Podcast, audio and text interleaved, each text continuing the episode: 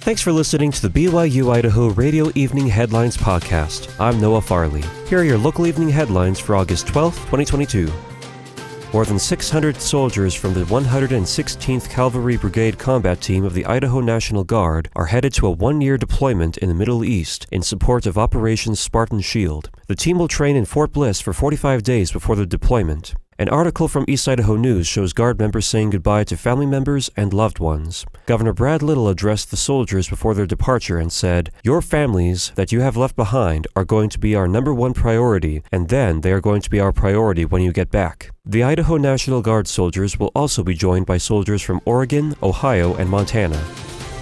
The store Halloween Spirit will be coming to Rexburg and Pocatello, but not to Idaho Falls this year. According to East Idaho News, there are over 1,400 Spirit Halloween locations across the United States. The company is known for having temporary locations during Halloween season. The shop offers costumes for everyone and is typically known for having locations in Rexburg, Pocatello, and Idaho Falls. However, there will not be an Idaho Falls location this year, despite the company looking high and low for a space. Store manager of Halloween Spirit, Amanda Cockerill, said, There just isn't any commercial real estate available. They were going to be in the Lane Bryant location in Ammon, but the Ammon Library took over that space. The Spirit Halloween in Rexburg is located at 125 Valley River Drive, and the Pocatello location is at 1776 Hurley Drive and should open within the next week or two. For more information, visit stores.spirithalloween.com.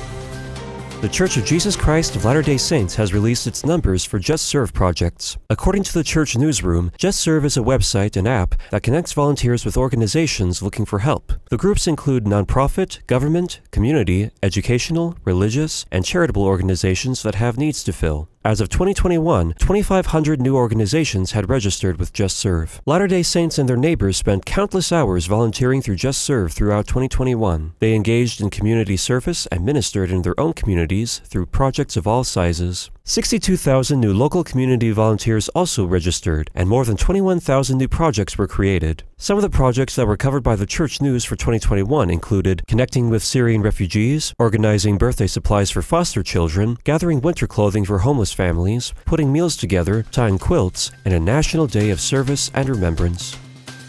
These have been your evening headlines for August 12th, 2022. You can catch more news, interviews, and great content on this podcast feed. Just ask Alexa, Google, or Siri to play the latest BYU Idaho radio podcast, or listen to us for free on your favorite podcast app like Apple Podcasts, Google Podcasts, Spotify, SoundCloud, or Stitcher. I'm Noah Farley, and this is BYU Idaho Radio.